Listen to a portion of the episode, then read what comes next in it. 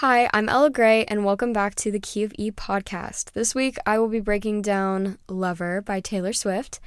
Uh, this is her seventh album, and it came out in 2019. And this album didn't really, I don't know, I think people look at it as just kind of like bubblegum pop, and I don't know, it didn't really get the best reviews. I think because the singles that she chose were just not like the peaks of the album.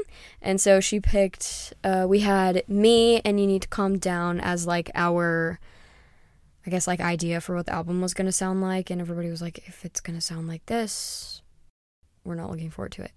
Which makes me sad because this album has amazing songs. I mean literally I think it really does come down to like what radio singles she chose there's a lot of songs on this album. There's 18, and so I don't think I'll be able to get to all of them, but I really want to talk about a few of them. I'm going to start out with Cruel Summer.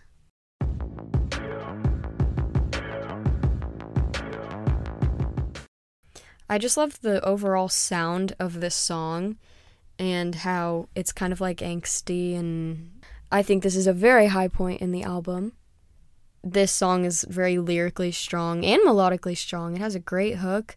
The chorus is so catchy. What doesn't kill me makes me want you more. That's a great line.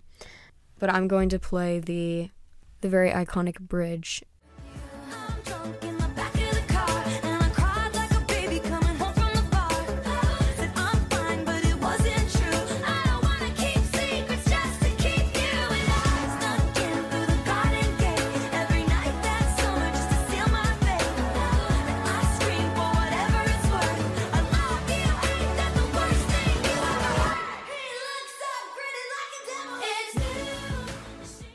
this song sounds so happy, but she's like just screaming and it's amazing. And I think that's why it's one of um, a lot of Swifties love this song.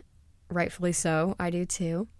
Let's move on to track five, which is The Archer. And I really love the vulnerability in this song. I feel like we get to see it. It reminds me of um, lyrically of like Mirror Ball. It's very vulnerable, and she just kind of talks about how you know, we, we think of Taylor and we're like, oh my gosh, like she's rich and famous. Like, she never deals with, you know, self loathing, but like we're all human and we all do, unfortunately. And I just like that it makes her feel more human.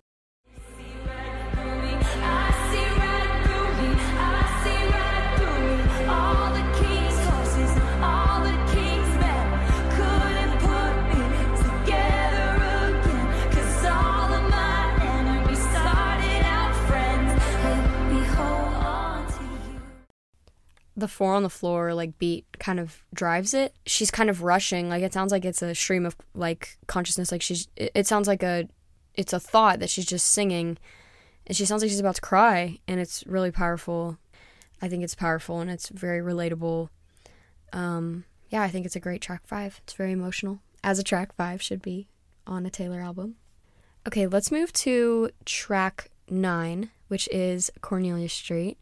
I love this song. This is my favorite song off of Lover. Um, I think that it's really interesting. I've seen some theories that like track nines are also really emotional. Like we have You're Not Sorry and um, Enchanted, uh, Coney Island, This Is Me Trying, and Cornelia Street. And I think the song is emotional, not in a sad way, but in like almost like an overwhelming way. Just a, a bunch of emotions put into one song. Here's Cornelia Street.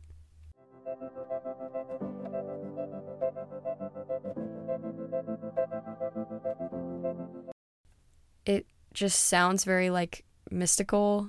We were a fresh page on the desk filling in the blanks as we go, as if the streetlights pointed in an arrowhead leading us home that's so beautiful because it shows like the beginnings of a relationship and like how things can start out and you're like I don't know how this is to go. We're just to have to wait and see and see what happens and it's like kind of spontaneous, which I think is hard for a lot of people to like be spontaneous. Um yeah, I think it it feels it feels like it sounds like it feels new and it feels exciting but also like scary.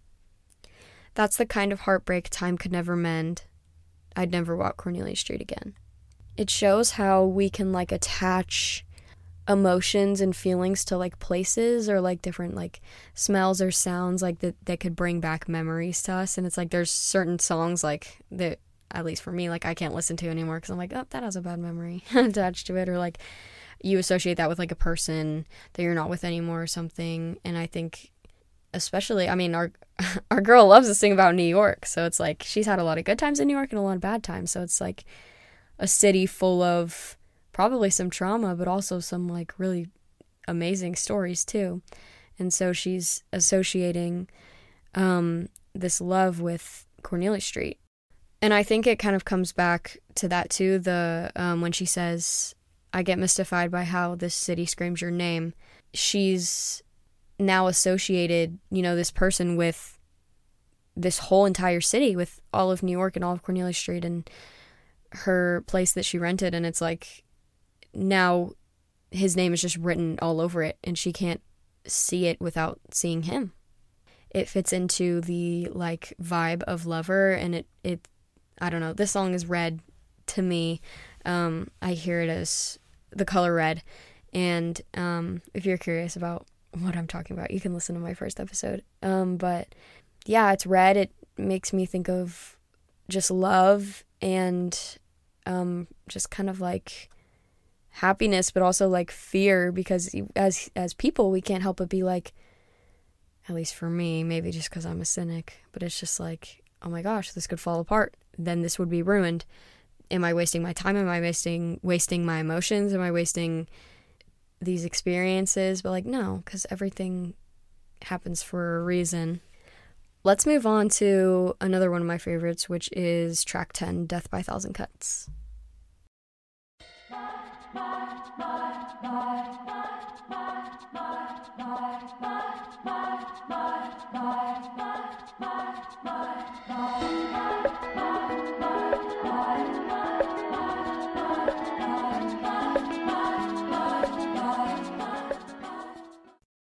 when this song started for the first time, when I heard it, I was like, what is going on? This is different. And then I loved it. my first thought was that the electric guitar part in the back sounds like something from Hannah Montana, which is ironic because Taylor has written for uh, Hannah Montana the movie before, before. But I just I don't know. It's just kind of funny.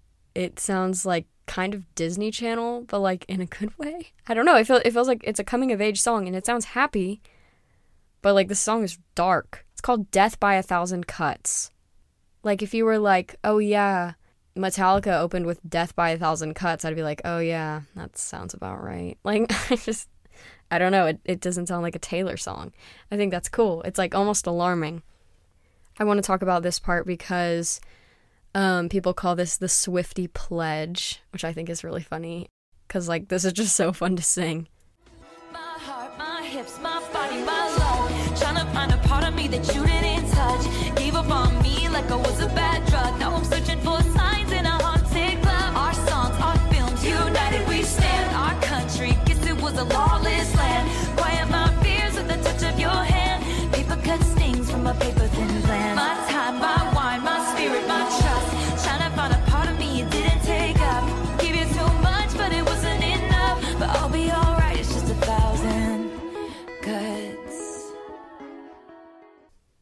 When I gig, uh, I play this song, and that part is a mouthful. It's really hard to sing.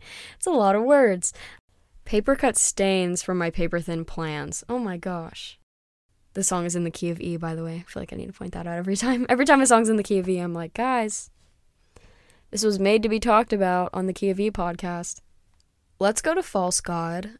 I never really gave this song a chance until I got the vinyl now I listen to it because it's a vibe and it's different, and people are like, "Oh, this does not belong on Lover," but I don't really know what it belongs on. But I'm I'm here for it. I mean, listen.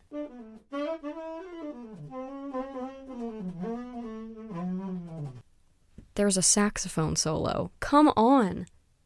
I love a saxophone solo. I just love a saxophone. I should buy a saxophone and learn to play it. That'd be so sick. That does not fit me. I don't have like a fedora either. I feel like you gotta wear a, like a cool hat to play the saxophone, and I don't have that. yeah, I don't. Maybe that's why I like the song so much because there's a saxophone in it. But it's cool and like it's got a great groove. I'm gonna move to "It's Nice to Have a Friend," and this song was. I clinged to it originally when this album came out. and I didn't really know why. Um, she said that this kind of tells the story of like what would happen if she met Joe, um, like as a kid, and if she grew up with them because that's everyone's like like everybody wants that little story where they're like, "Oh, we were next door neighbors." Like they want to be Cory and Topanga, which duh, I mean, who wouldn't want to be? But again, everything happens for a reason and it's all in good timing, so it's like it makes sense that they met when they did, but I don't know, I I just think it's a really cute like what if kind of song.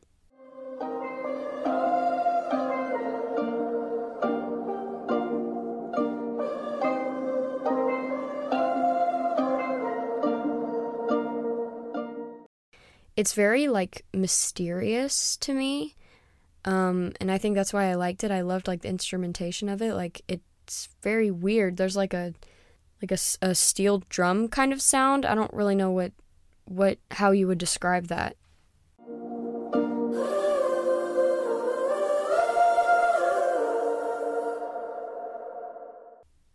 Like it kind of sounds haunting in a way.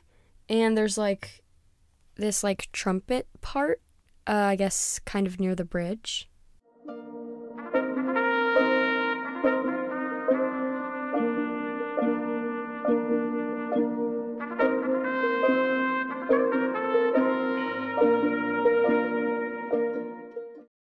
If you told me that this song would have like a trumpet in it, I'd be like, what? But it fits beautifully and it makes sense. And I can't imagine hearing the song without it like it just makes sense. I don't know i don't know why it does but it does. And the like the bells at the end like right before she says the church bells ring walk me home rice on the ground looks like snow. Um it just fits. Like it all blends nicely. And on paper it doesn't seem like it would blend nicely. But i really love this song and it makes me sad that it gets overlooked sometimes because i think it's like a it's really beautiful and it tells a story from like start to finish and I could not imagine a better way for this album to end, like other than Daylight. The song is so beautiful, and I feel like it looks back at her past relationships and kind of compares them, which, you know, you can't help but compare, but it compares them in a good way of all of the lessons that she's learned and how she used to think um, love would be black and white, but it's golden, and she used to think Love would be burning red, but it's golden. And every time I hear that line, it's just chills.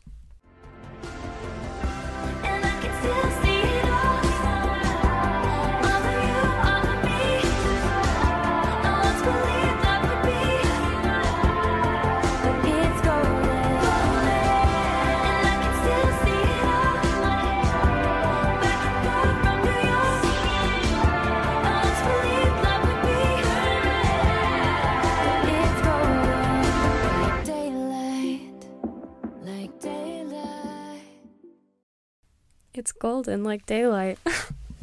um, this song is um, in the key of C, which it, I hear as red. It gives me the chills because she used to think love would be burning red, and I hear this song as red, and she says, but it's golden, and this song feels golden. Like I feel very warm. Like it feels like you're um, watching a sunrise. So I think in my head, love would sound burning red, but real love would feel golden. I don't know if that makes any sense, but it makes sense in my crazy, chaotic brain. I love how this album ends. I think it's beautiful. And it just shows that there's so many different kinds of love. And she talks about so many different kinds of love. And I think that that's what lover is and I love it.